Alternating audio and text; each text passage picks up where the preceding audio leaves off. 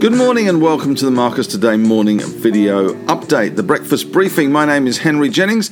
It is Friday, the 9th of July, and as usual, with all the information contained in this presentation. It is general advice only, so please do your own research. Contact your own financial advisor regarding any of the thoughts, ideas, or insights in this video presentation or podcast, if that's the way you're listening to this. And you can always read our disclaimer in full on the website or by pausing the slideshow here and reading it on the slide. Okay, well, we had uh, a bit of a dismal night in the US markets. Uh, those 10 year bonds and 30 year bonds continuing to fall, and certainly some questions now over the pace of the US growth.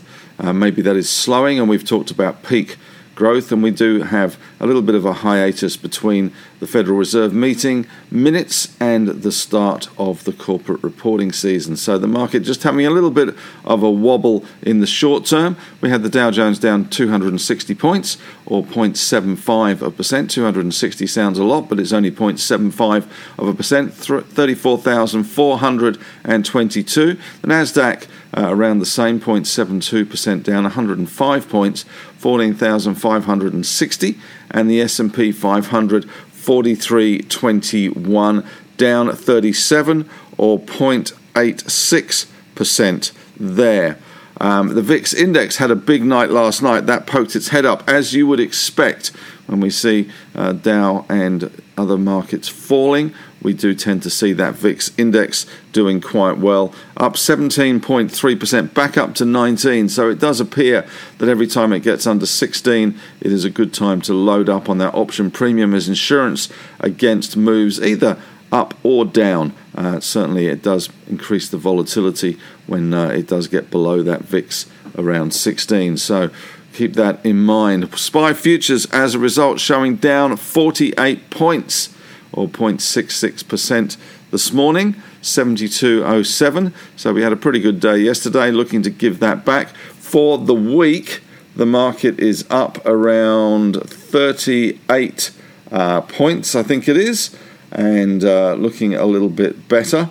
But uh, we certainly should be giving some of that back today, if not all, if not more. So we'll see how we go today. But a lot of it will hinge on the numbers that come out of Sydney at 11 o'clock when Auntie Glad uh, starts speaking about the coronavirus and the lockdowns. But it does look increasingly likely, I suspect, that we're going to be locked down in New South Wales or at least in Sydney for a week longer than the already extended week. So, not expecting to get out of jail next Friday.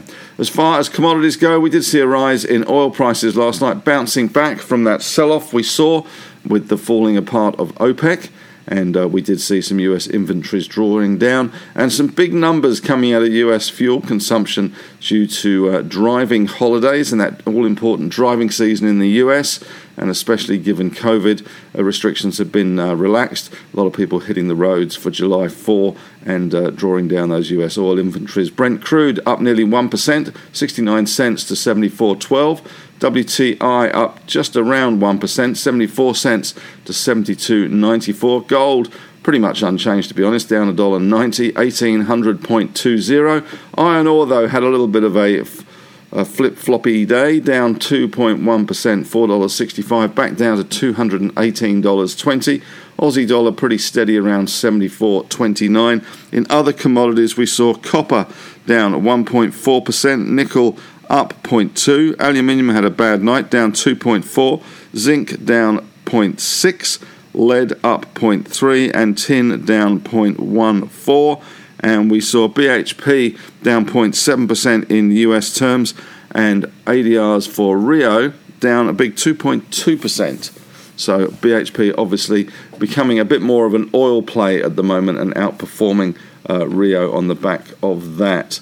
As far as uh, the S&P goes, there you can see a bit of a swoon, and then it fought back and closed where it did, but down around 0.86% for the uh, the S&P 500. So not a great night, but it could have been a worse, that's for sure.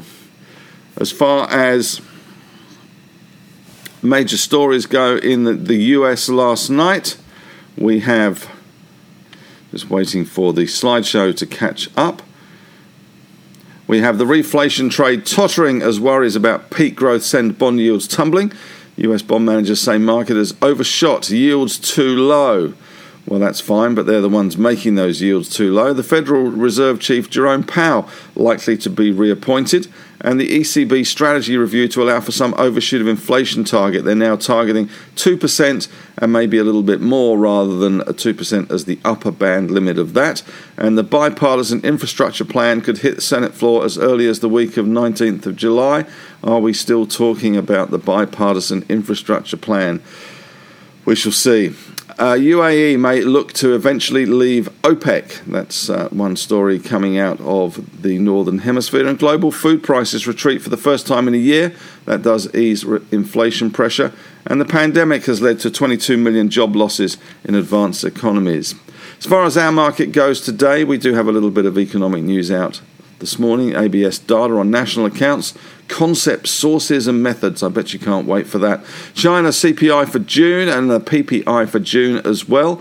And we did see those filings for US jobless benefits rising slightly last week, which feeds into this narrative that maybe we have seen peak growth in the US. More on that today in the strategy piece that I've written in Henry's Take. Sydney could face a longer lockdown. We had 26 new exposure sites listed overnight. And as we're heading into US reporting se- season, second quarter earnings by S&P 500 companies projected to rise by up to 63.6%. That's very pinpoint accurate, isn't it? From a year earlier. Highest annual growth rate since the fourth quarter of 2009. And second quarter revenue growth is projected to be up nearly 20% from a year earlier. The biggest annual increase since at least 2008. Question, I guess, is how much of that is already baked into the market. Chinese authorities have signalled they may soon unleash more support for the economy, which looks to be struggling a little bit. We do have a raft of Chinese economic numbers coming out next week as well. And Harris Farms, front page of the Fin Review today, has a 300 million expansion plan on the cards and is looking for maybe private equity taking a stake. Also, is um, mulling over whether to go for some sort of IPO. Crown will be back in front of the Royal Commission. Pretty damning rec- re- revelations yesterday from Helen Coonan, which who looks to be doing a pretty mediocre job at Crown. And Solly Lew demands three Myer directors resign.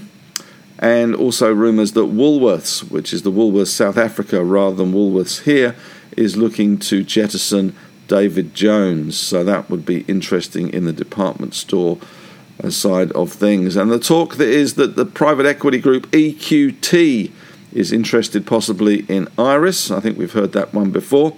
And Ventia has kicked off its roadshow for a possible IPO later this year. Ventia is open, owned by CIMIC and Apollo Global. They seem to be popping up everywhere, Apollo Global at the moment. They used to be called Leighton Services, and Macquarie was a part owner of that, but sold out of that business some years ago with Apollo taking over. Question of the day today the market does seem to be taking one step forward and one step back at the moment. It is the summer doldrums for the Northern Hemisphere, and we're certainly seeing that in the US and UK markets, and a lot of people out and about having holidays, and we are seeing Delta variant running rampant again uh, in parts of Europe and some parts putting restrictions back in. And of course, the Tokyo Olympics uh, are due to start in a week or so's time with no spectators at all now. So, which way will the market break? Up or down? It looks like it needs to break one way or the other, but it'd be interesting to know which way you think it will break, up or down. Thanks very much for listening today. Head on over to the Facebook discussion group. Always a great uh, group, and members helping members is the motto there. We've got to Ask the Analyst next Friday. Next Friday, not tonight. Next Friday at 5 p.m. So if you want to be part of that, ask a question or uh, even send me an email for a little more in depth look at the stock that you have been watching or own, give me a shout. Uh, otherwise, register for the webinar on our website or on the link on the Facebook page. Thanks very much for listening. Have a great weekend. Stay safe, stay sane, and stay indoors, I guess. Thanks very much.